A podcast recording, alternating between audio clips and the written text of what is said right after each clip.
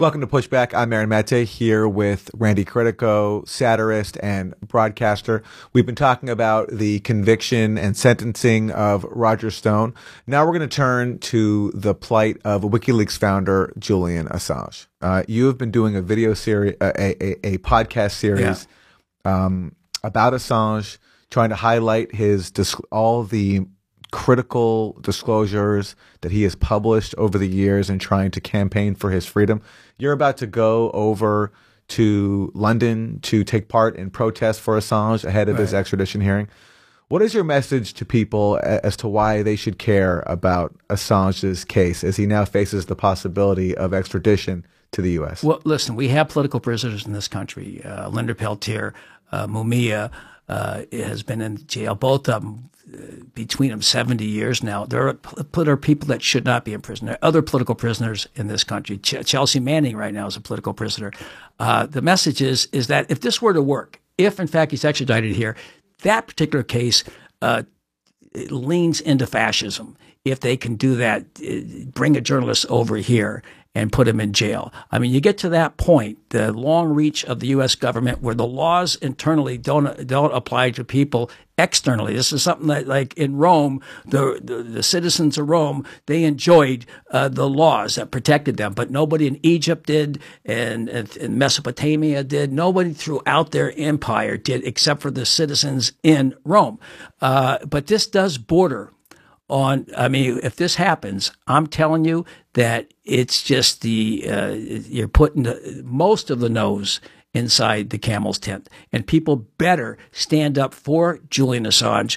Uh, you know i'm not a julian assange fanatic but i'm a free speech and First Amendment fanatic. This is more. This is bigger than Julian Assange. This is about protecting free speech and the First Amendment. I love Julian Assange, but, but you know you can't say, well, he's just a fanatic. You know, he's a, a Jim Jim Jones thing. No, it's like this is the First Amendment at stake. This is the very core of this d- democracy.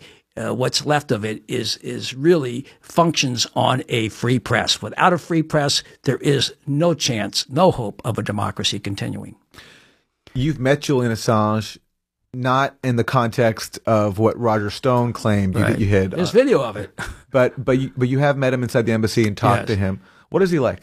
Uh, I've actually met him three different times. I met him in September 2000 in uh, six, 17. I was there a year after the election. I was there, and I had this is after I had my first year complete of the Assange Countdown series. I had like at 14, 15, I interviewed him uh, three times, and his mother, and Pilger, and everybody else, a lot of his lawyers.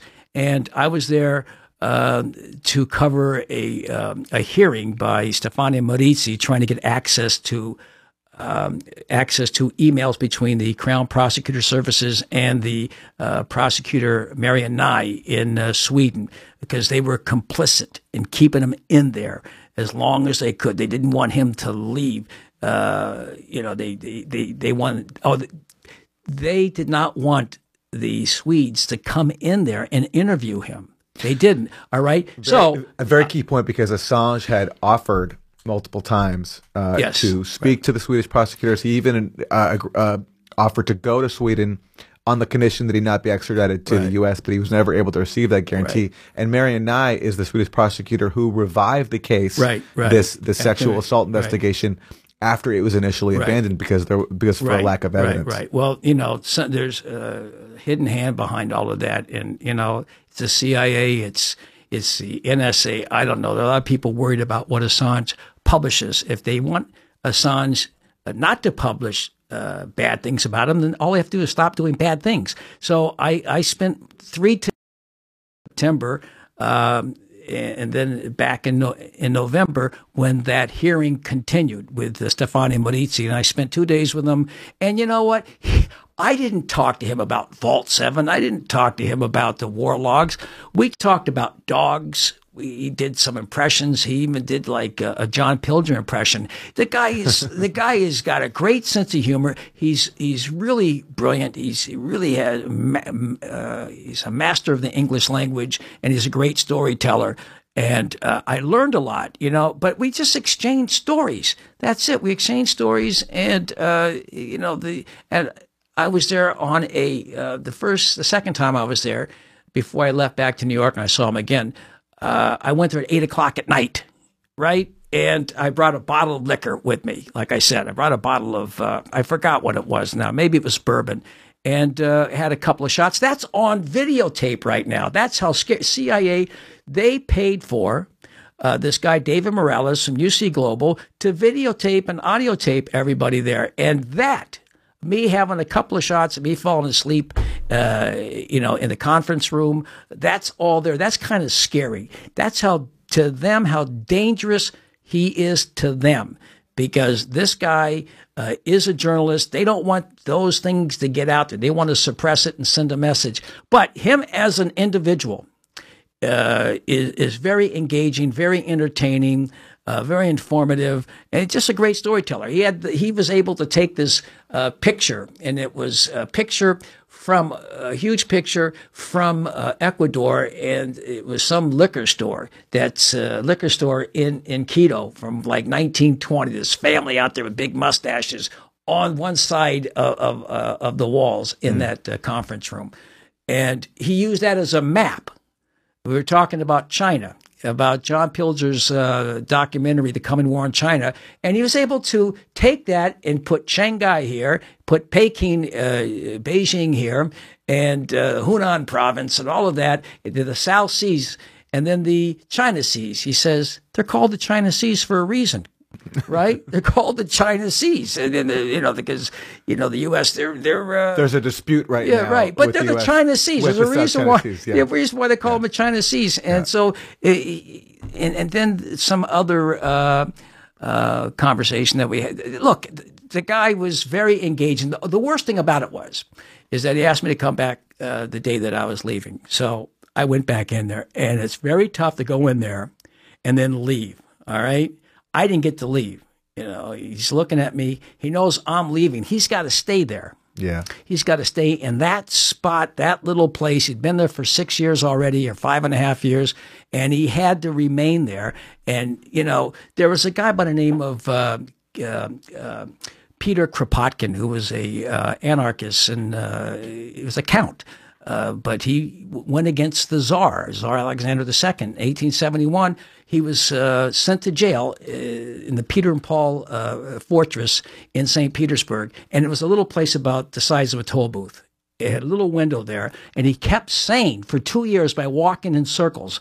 The guards weren't allowed to talk to him, so he had no outside contact, and he just walked and walked and walked and walked.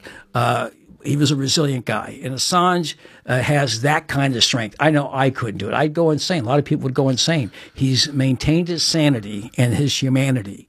And uh, he really is a special individual, and everybody should be supporting them, especially the press. Like I said, circle the wagons, not the firing squads. These guys like Jim Acosta, uh, people of that ilk that keep slamming him because they're upset that Hillary lost the election, which Assange did not send her a map, a campaign map that left out Wisconsin and Michigan. all right. She lost it because she was a lousy candidate. I was a complete Bernie Sanders supporter that year. And uh, I was upset. He got robbed. She gave it to Trump. If Sanders had been the nominee, he would have pulled enough votes from the people that were disaffected with the Democratic Party uh, away from Trump and given it to Sanders. Sanders would have won that. So Hillary, in the end, is responsible for Trump. Nobody else, not Assange, nobody else but Hillary. People like Paul Begala uh, and, and Neera Tanden, people of that ilk. You know, the mer- the mercenaries, the merchants of consultancy. But because they can't own up to that fact, they've spent the last more than three years blaming everybody, blaming you, blaming Assange, blaming the Russians for the fact that they lost. And, you know, you mentioned that the fact that when you went to visit Assange, that you were then caught up in the CIA surveillance of the Ecuadorian embassy, which we know about now, right. which only emerged relatively recently. And so it's interesting to compare that because during all this time that, you know, U.S. media outlets who claimed to be opposed to Trump were speculating that he was secretly conspiring with WikiLeaks uh, via back channels such as yourself. Right. That during this time, in reality, the Trump administration and its CIA under Mike Pompeo. Under Mike Pompeo, were right. spying on Assange. Right. Something that the Obama administration, I believe, did not do. No, they didn't do it. No, not, not uh, th- that guy was doing it. uh, Morales. But the CIA got involved in it in 2017. After. Trump comes Yes, in. So that's the reality that, Right. that everybody was ignoring with their conspiracy theories about you being a back channel to WikiLeaks. And not just the CIA, but then they're using Sheldon Adelson, his company, to to pay for this to hire this Spanish firm UC Global to do this. And it's just one example that not only have the conspiracy theories been so crazy, but they've also kept our eye off the ball of what is actually going on. And now it's now we have a window into it. Now it's in front of us. Now Trump is trying to extradite Assange and imprison him for the rest of his life. Right. And we are still seeing this demonization campaign against Assange going on. So, Randy, uh, I think we One last thing about Yeah. that, you know, getting back, CNN, Jim Acosta got bounced out of the uh, press room, and all the reporters Yeah. got behind him, right? Uh, but now you have a, this situation here is a million times worse and a bad precedent. Those same reporters that got behind Jim Acosta, whose politics are horrible and uh, buys all of that crap. This is 10 times worse. They should get behind Assange. They should, you know, get behind somebody because they will be next. And that's not even the reason to do it because they are supposed to be, that they would be next. They should do it because uh, this is a journalist. Forget about it. It's a journalist and he's uh, a brethren. Part of their brethren is, is Julian Assange. And, uh, but somehow they cast him not as a journalist. He's a journalist. You know, he never lies. Everything he's ever put out there, 100% accurate. well, maybe that's what distinguishes him from corporate journalists like Jim Acosta and the fact he doesn't lie. Great guy, isn't he? you know, he escaped from Saks Fifth Avenue where he was in a window with uh, Jim. You know, him, Jim Sciutto, they're, they're never in the same picture together. Could it be the same guy? No, I was, I, I listen, I, I said that, that that was a terrible thing. He got bounced out of the, uh, you know, the press room of the White House. All right. Sure. So I don't like the guy, but I stood behind him on that one when he got bounced out, uh, even though I don't like him because I thought it was a bad precedent. This is a million times worse. And this is also a million times worse than anything involving the Roger Stone case because, Yeah. yes, Trump, I'm sure, will pardon Roger Stone. Right. So it's very unlikely that he spends even a day behind bars. Yes. But meanwhile, there is going to be so much more um, attention and outrage on that, at least if things go as they've gone so far, than there will be on Trump's attempt to cage Julian Assange, pull him from pull him from a foreign country, from, from Britain, and cage him for the rest of his life. Right, and believe me, it's it would be a bad situation. He'd be in one of those uh, prisons like the the Supermax in Colorado. Uh, he'd have no communication, and that would send a very chilling message to those who would take leaks. All right, real whistleblowers go to Julian Assange. All right, because he's not going to reveal the source ever. And uh, they don't want those whistleblowers to go to Julian Assange because he has an ironclad, fail-safe system of distilling uh, whistleblower content.